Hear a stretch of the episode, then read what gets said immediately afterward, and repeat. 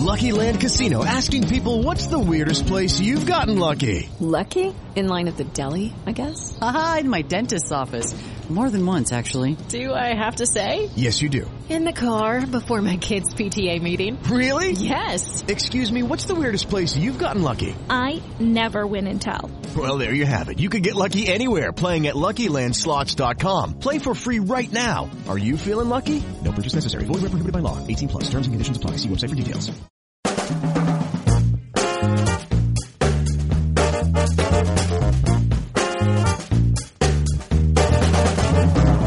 Welcome to Remote Control, the Variety's TV podcast. I'm Deborah Birnbaum.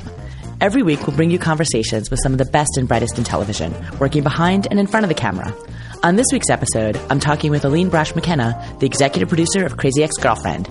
Stay tuned.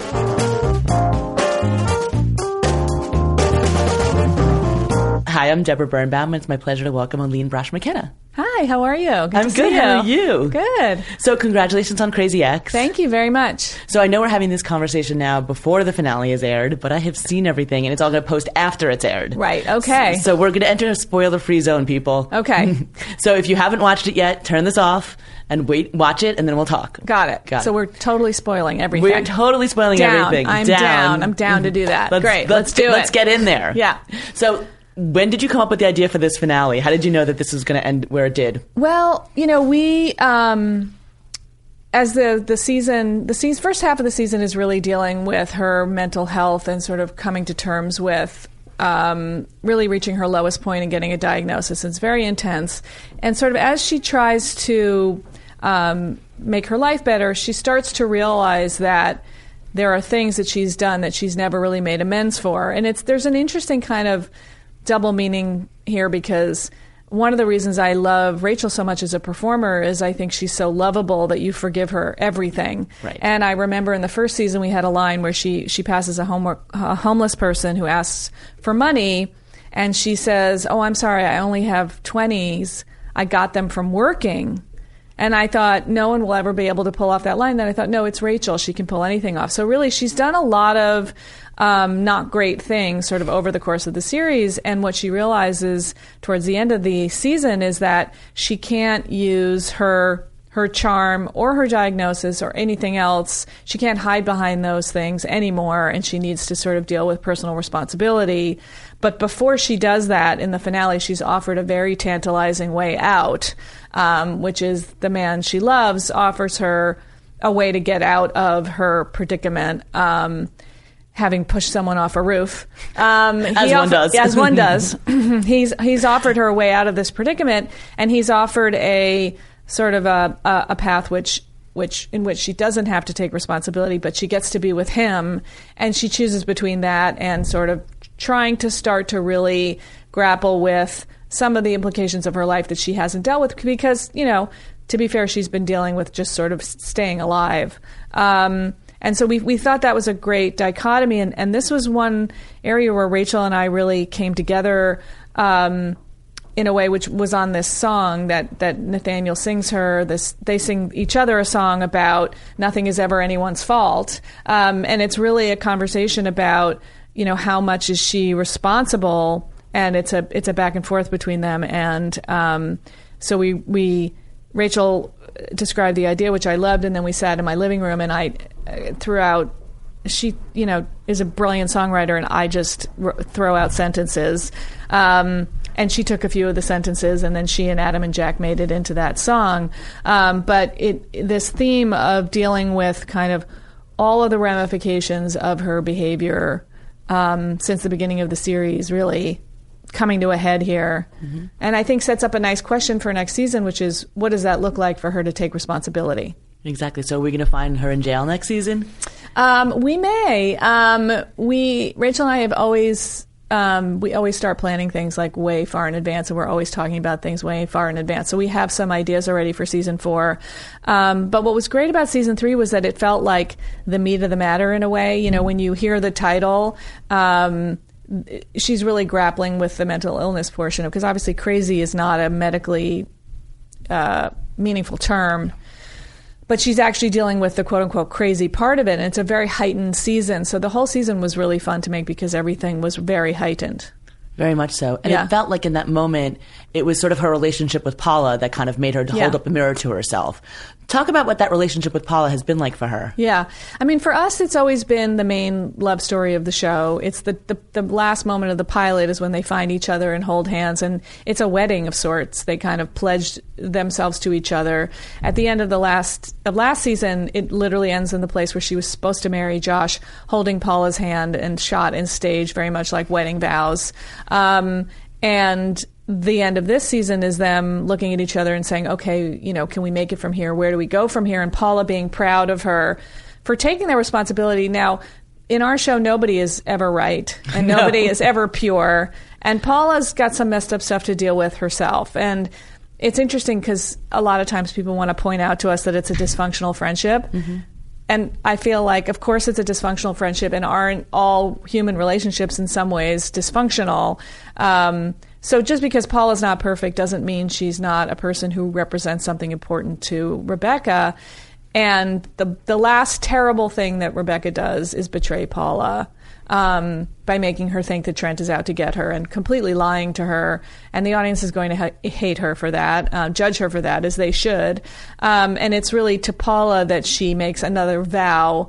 Um, every season really has ended with some sort of a vow, and this is a vow like I- I'm going to try to do better. And the music cue for that is a slow down um, uh, orchestral version of "I'm a Good Person." Um, and then that's what we use also for our, our credits is I'm a good person. So, which is a question she's been asking herself since episode five of the whole series, which is when that song, we first did that song. So, you know, her sort of um, vow to Paula, which is, I think I can be a better person. And I think for next season, Paula also is going to have to figure out how to sand off some of the edges of some of the morally um, dodgy things that she does as well. You referenced this earlier. I mean, she, you know, she gets away with so much because she is so lovable. How far can you push her? I mean, literally, Right. she did push someone off a roof, Right. and yet we're still kind of on her side. Right. How do you strike that balance? Well, she was trying to protect someone. Um, so I think in that instance, she did what most people might do. But she did invite Trent into her life. And, you know, we always see Trent as her id, and he is the obsessive side of her writ large. And she often has to do direct battle with him, and he is a manifestation of her own obsessive romantic qualities. Um, no, I think the worst thing that she does. I actually think the worst thing she does in the whole series is in earlier episode this season. She tells Paula that the legal stuff she wrote was terrible, um, and says this isn't good enough. We can't use it, and I don't want to pursue this case because of it. Because that the um, legal stuff, being a lawyer, being smart, is so important to Paula, and it's also her Achilles heel because her dad always told her she was a dum dum. So I actually that that's um, which is in episode three was the hardest thing to shoot, um, and then this in in episode twelve when she tells Paula that um, Trent is blackmailing her, which he's not. You know, lying lying is something she does very uh, deftly. Um, and again, you know, it has a lot to do with. I mean, one of the reasons I actually think that the show ended up being a CW show and not a Showtime show is because Rachel just has a little um, ball of sunshine inside her soul, and it's a theater kid, lovable, sunshiny, joyful little beam, and it, there was no way ever to get it to be any darker and any more sort of like there's just her Tony Soprano light is is very um, is is much brighter, and so we. I, I think in some ways it works better on the CW because the, the Showtime always wanted the show to be a little darker, and and Rachel really even when she embraces the darkest things, the meanest things, the saddest things, um, there is just a joy that leaks out of her that makes it makes the whole thing um, gives the whole thing some air under it. So, is there ever a chance that she could actually get healthy, or is that just sort of the journey of the show? Yeah, I mean she's she's got a lot to deal with, um, and I think she's got a lot to deal with psychologically and emotionally. But she also has a lot to deal with in terms of the effect she's had on other people's lives. Because one of the big themes of the show is sort of none of these people would have the lives they had would it were it not for her. Josh and Valencia would have gotten married and had the nice suburban life. Paula would never have gone to law school. Daryl would never have figured out he was bisexual. I mean, she's had a huge impact on people. Um, and that's wonderful, but there are also ramifications for that. One of which is she gave someone the egg for a baby. and um, that is sort of the embodiment of her putting things out into the world without really thinking about what the ramifications of those are. She's she's a bit heedless in that way. So we have a lot of fun stuff to deal with next year. Yeah, certainly the baby is going to be a huge plot point because you've got Heather as the mother. Right. There's a there, you know, it, it, it kind of ta- you know taps into a lot of issues. Uh, I don't know if we'll ever. It's funny. Um, I think people are afraid of the baby um, because babies can kill TV shows. Um, uh, and we have a lot of parents on the show. We don't necessarily see their kids that much, so I don't know how much we're going to see the actual baby. Um, you know, just uh, uh, behind the scenes, I just desperately did not want to shoot a baby. so in the finale, um, we have a extremely life life life like freakily weird, very pricey life like baby doll that we used because I television. just didn't want to use to deal with a real baby.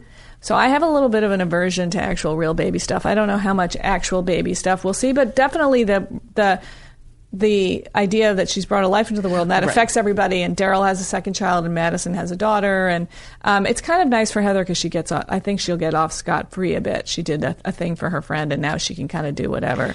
Um, but yeah, I mean, she's Rebecca doesn't give a lot of thought about her future, and now she's going to try. Well, that's what I meant. I mean, it was less about Yeah. seeing the baby on screen and more Yeah. of the, you know, she's obviously got some maternal issues. So now the idea that she's a mother herself, Yes. even if just biologically, Yes. how is that going to impact her? Yeah, well, she's also not so sure about the condition of her DNA and what she's passed on to a child. Um, and so, and then I think one obvious necessary thing, she hasn't really dealt with her mother. We have not seen her mother since the episode where we found out her mother was drugging her. Um, this season, when I talk about the show, it sounds like I'm talking about Riverdale. Um, so we haven't seen her since Crossover then. episode coming.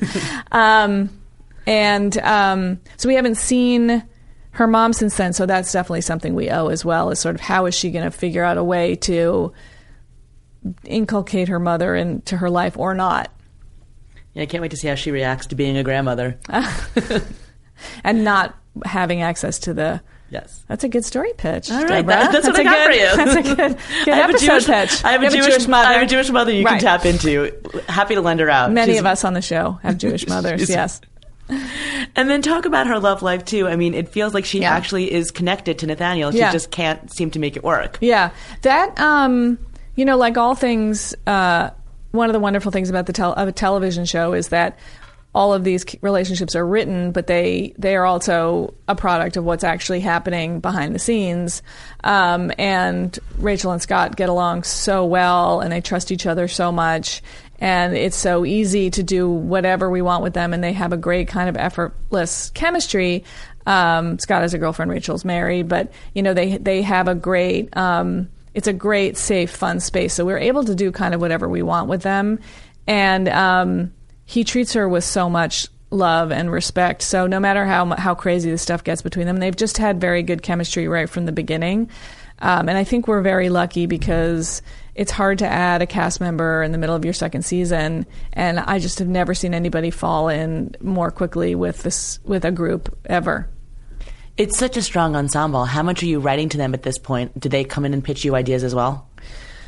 They don't really do that so much once in a while, but we do write to them like the storyline we did this year where Heather's no one can figure out what um, ethnic background Heather is. That that happens to Vella all the time, and so um, she came into the writers' room and sat and talked to us about her experience for that. So we use them as a resource, but we develop the storylines, and then at the beginning of the year they all come in for a lunch with the writers' room um, when we're about six or eight weeks into the story breaking and we tell them what we think we have on tap for them for the season and it's always like they're such fun lunches and by far the funnest person to pitch to is Vincent who plays Josh because he is like a true fan of the show and he will like gasp and get excited and and just he he loves this the story twists. Um, but yeah, we write to them as much as we can. I mean, thirteen episodes is not as much real estate as I wish we had. You know, we have so many amazing um, cast members and so many people who can sing. I mean, we just we just Michael Hyatt who plays the therapist had had one song before, but she just had a big song in episode ten, and she's It was fantastic. crazy incredible singer and there's there's a lot of people on the show who can sing that we haven't even featured yet um, like Burl, who plays Jim, Burl Moseley, who plays Jim, is an amazing singer, and he he's he's has sung one line in the show. But we, you know, so we we have so we're we have an embarrassment of riches with talented people on the show. At what point do the songs get layered in? Do they happen organically, or do you plan them when you're going into each episode? So every um, every all the songs come out of the story breaking. So we can't write any songs until the stories are broken. Because uh, if we could, then it would be efficient to write them during our breaks. But none of the the songwriters can't work until we know the stories. So um, Rachel and I do a pre pre break of the season. Um, where we break as much of it as we can, just the two of us, and then we do a little writers boot camp with Rachel, Adam, and Jack. So let's say we have ideas for four or five songs, and they start on those, um, and then the writers' room comes in, and then as we break the stories and outline the stories, the songs come from that, and so. Um, either it'll come out in the writer's room, there'll be an idea for a song, or um, more likely Rachel, Adam, or Jack will hear about the episode or will Rachel's in the writers' room for the first couple months, um, and she'll say, "Oh, we could do a song here, or we could do a song there," or Jack will say, "We could do a song here, we could do a song there," um, and we don't we don't almost never retrofit a song. We almost never just say like, "Oh, someone wrote a funny song, let's stick it in there," except for "Heavy Boobs," which I Rachel sang me when I met her. and I said, We're putting that in the show, and I don't care if it makes any sense at all. I don't care if we just stop the story to do it. Um, it's a classic. Yes, it's a classic. I have teeny boobs, but I feel like even I knew that that was nailing something about the heavy boob experience. So, so, so very rarely will we do that. They're always driven by the story. So, when the production catches up to the script writing, there's a always a mid-season store uh, song panic. And unlike most showrunners who just need to make sure that they get the scripts and the stories done, I need to make sure that we get the scripts and the stories done far enough in advance so that we can um, get the songs in there. And then I, because I, I have song credits on a bunch of the songs, but it's mainly because I just threw out sentences. Um, and so then I have to follow everyone around asking for their homework. Where's the song? Where's the song? Where's the song? and that's um, a challenge. But Jack, who's who's also who writes songs and is also on our writer staff, helps me a lot with that. And I have now found a way to have him pester um, Rachel and Adam too in his more diplomatic way. So. Perfect.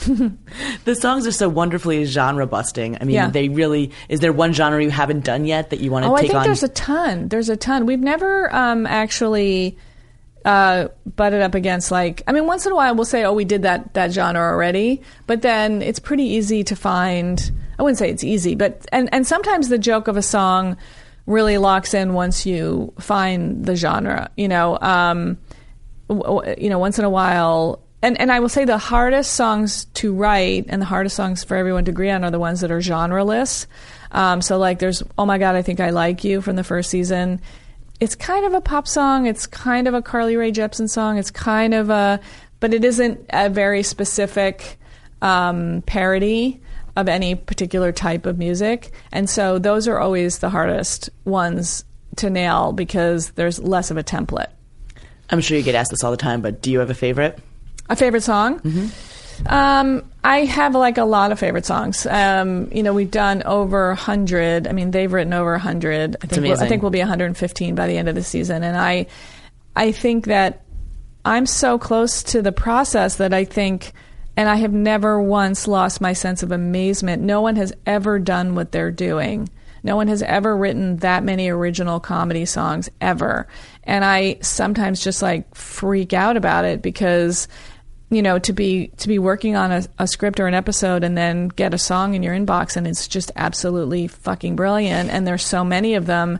Uh, we're often looking at each other in disbelief. And adam always says that it's because i didn't realize that it was going to be that hard because i'm the only one who doesn't come from musicals or rock music or songwriting.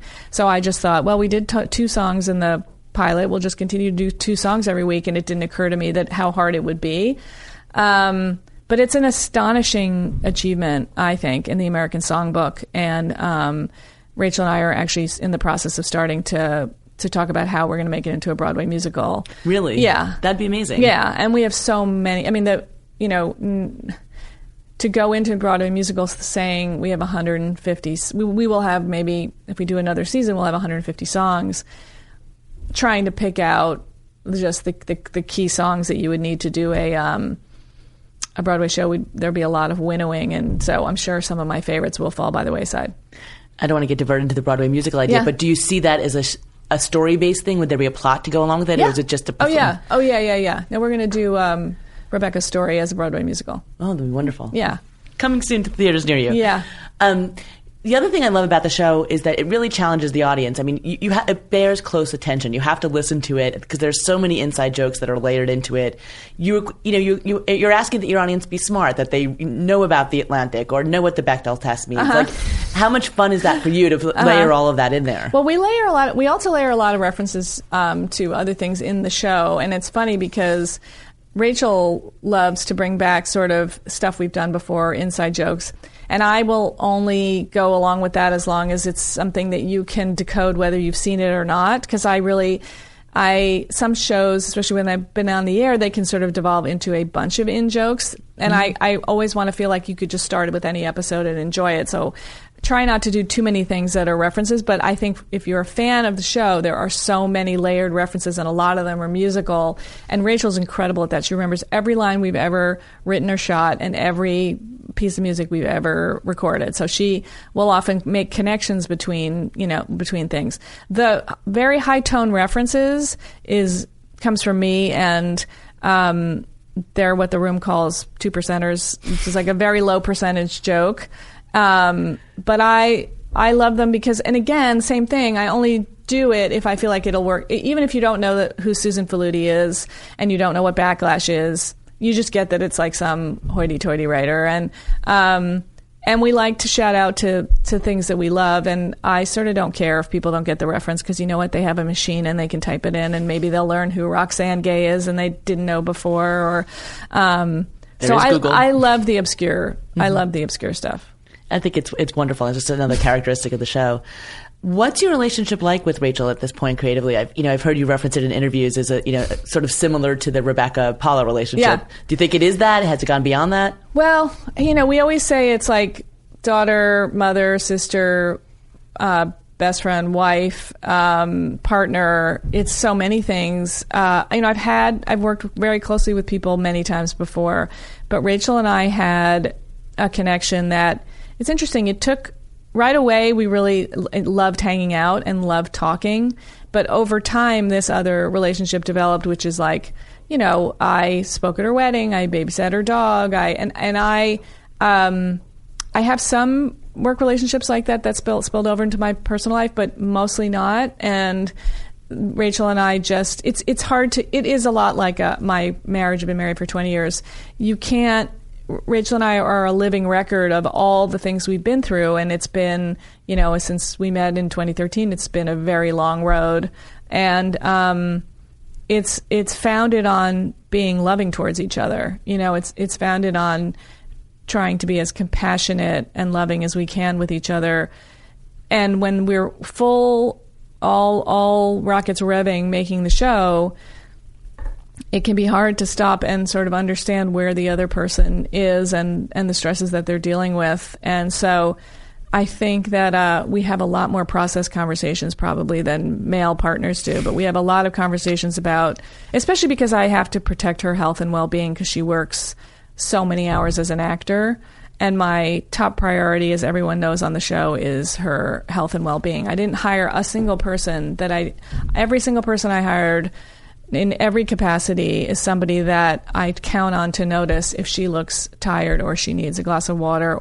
Um, because she's a very buoyant, bubbly person and and I don't want to push her to a, a place where she is, you know, unhappy or sick or exhausted. And it can happen very easily. It would happen if you're starring on a show and you're not also writing and, and writing songs and, and doing all the other things that she does. Um, the thing that she has to do that I, from the sidelines, looks the most exhausting is the publicity stuff. She does like an enormous amount of publicity stuff that obviously no one else has to do. And um, Except for this podcast.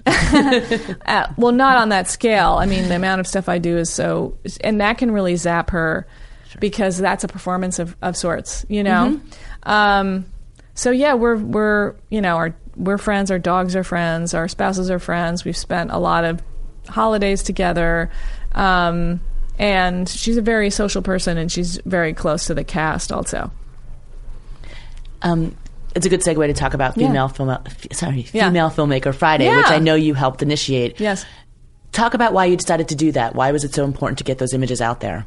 Well, it's funny. I uh, Rachel was saying the other day that I, I I found Rachel's videos because I was procrastinating, and the female filmmaker Friday thing also a result of procrastinating.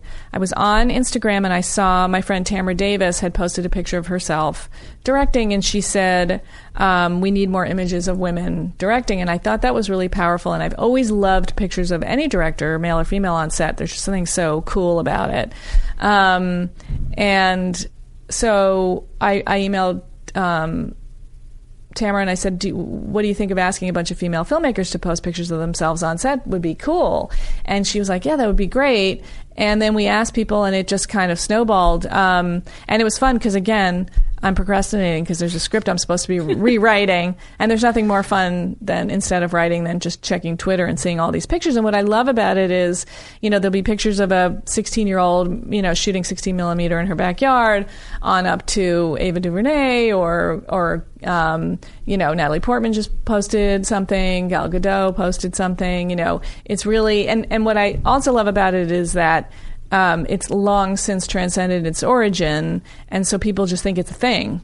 You know, it's like National Puppies Day. It's just like a thing that has become a thing, and I, I love that. You know, and I think um, I was always really hungry for images of women who did my job. I don't know if you felt like this growing up. Like, Definitely. you're just always. Um, You want to know that it's possible. Yeah. If you can see it, then you think it's possible. Right. And even if it was not exactly movie writing, but it was Rosalind Russell and His Girl Friday or Holly Hunter in broadcast news, it's like smart women in media jobs. I mean, I was always hungry for um, stories about that and pictures of that. And, you know, one of the, I remember being really um, interested in Merrill Markoe because she was working on the Letterman show, and I just, but I didn't know what she looked like, and I remember trying to find pictures of what she looked like, and so now it's just, I think it is, it's very powerful to see a pregnant woman, uh, you know, holding a viewfinder. One of the things that's been really amazing is so many women of color, um, non-white women, have really posted tons of pictures. Um, Gina Prince Bythewood was the first person that I, before we did it, I asked her, like, do you think this is a good idea? Do you think women would do this? And so she was one of the first person I emailed and said, we're doing it. And she posted a picture of herself on a movie that hasn't been released yet. So that was exciting. Um, and everybody just, you know, I, so I think it's not just that you've seen famous women, you've seen young people, you've seen old people, you've seen pregnant women, you've seen, you know, women from every every possible background. There's been a lot of international people who posted and like it's a silly thing, but one girl just posted one woman posted a picture of herself in a dress. You can direct in a dress. You know, you don't have to look a certain the other thing is to say, you know, if you don't feel like you're somebody who is a baseball hat, combat boot kind of person, you don't need to be that, you know. Um, Paul Feig wears a beautiful th- tailored three piece suit every day to work, and if you're a woman and you decide you want to, you know, look like Donatella Versa- Versace every day at work, go ahead. It's such an important conversation to be having right now in the midst of the Me Too Times Up movement. Yeah. Looking forward to that next chapter. How do we get past it? Right. One of the things I keep telling men is we need more women in positions of power. Yes. And I think, again, to your point, seeing it will help make it happen. Yes, and also just people have such a bias towards hiring people that look like him, like them. There be there's been numerous studies that people will populate their office or their workplace with someone who really answers to their own description, um, and or or is an image that they've seen before. So it's like I do think that that's why there were so many young baseball hatted, cargo shorted guys that got these hundred million dollar movies was because because of Spielberg and JJ and people like that. That's what we had in our head. And I think if you have in your head you know, a six foot tall lady who's pregnant and holding a hand of her two year old while she's directing, or you have a, a 20 year old, you know, uh, Asian lady, uh, you know, if you have all different types of people, that'll change your perception of what someone looks like who's holding a viewfinder or, you know, is on set. So those images, I think, can be very important. And it's also, it seems like it has also been a nice way for women to connect with each other. And, um, and that's great. Look, you know, no matter what their, the, the perils of social media are, I do think that most of those complaints um, come from people who are trying to protect a world that doesn't exist anymore. And the fact is, if you have something to contribute, something to complain about, something to say, someone you want to reach out to, you can just do it now. And the reason that I have this television show is because Rachel Bloom was able to upload something to YouTube without asking a man, without asking a corporation. Um, and so, for whatever its flaws, social media allows people who would not have access to the, the reins of the media to say, this is who I am, this is what I have to say. That's perfect. Um, you came from the screenwriting world yourself. I did. What has it been like for you to now be on the TV side of it? What do you think of the state of the movie business right now? Well, it was funny. I was just talking to a friend of mine who's a screenwriter, and I was saying, please come join us. I, you know, it's interesting. Um, I have spent so many years, really 20 some years, being a studio writer, and I am just listening to this podcast about being in a cult, and I was really um, thinking about, you know, I learned to sublimate my um, opinions and sort of get along, go along, look past. You know, I'm ashamed at how much I just sort of look past people saying gross, creepy, weird things to me, and I just never said anything. I, I kind of accepted all the limitations of being in this in the a feature writer, which is you know sort of having to apologize for your existence a little bit and having to slot your personality in with other personalities. A lot of screenwriters are just either very retiring or they're very good at sort of you know. M- getting their way in a roundabout kind of way. And I'm not really like that dispositionally.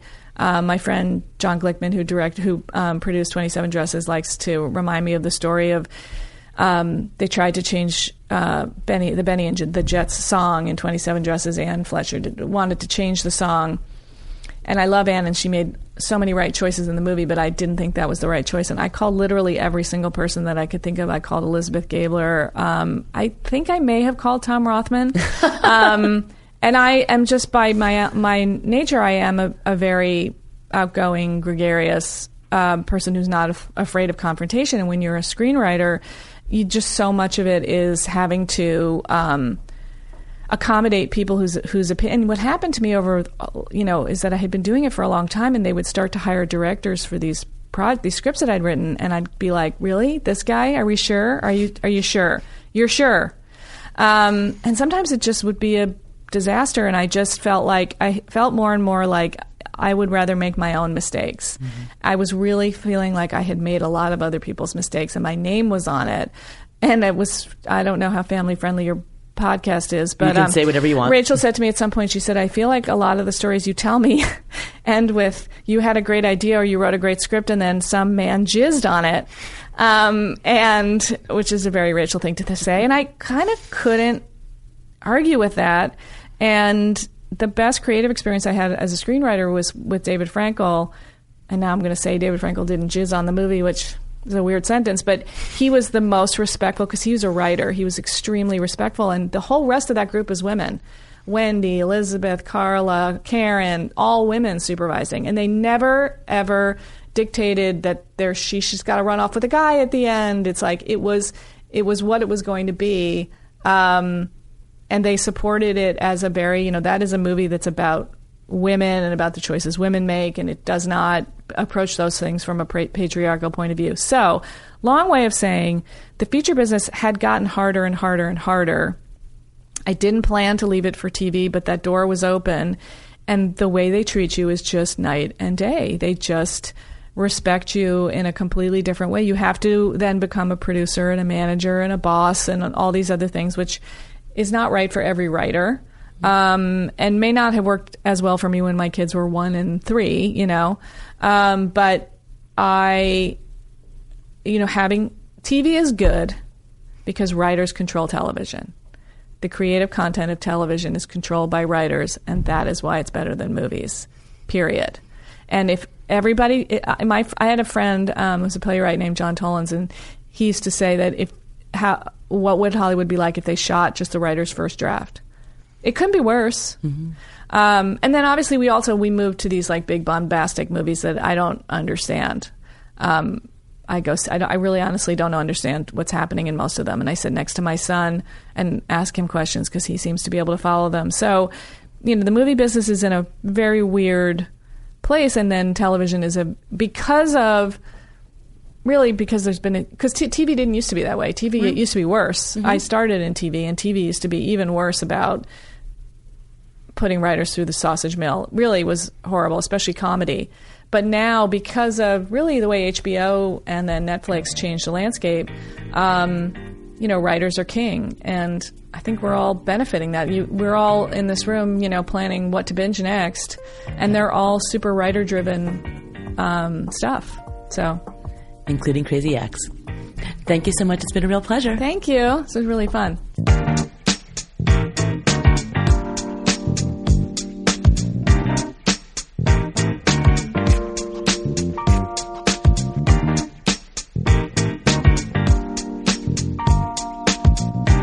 Thanks for listening to this week's show. We'll be back next time with another great episode. I'll be talking with Jordan Klepper, the star of The Opposition on Comedy Central. See you next time.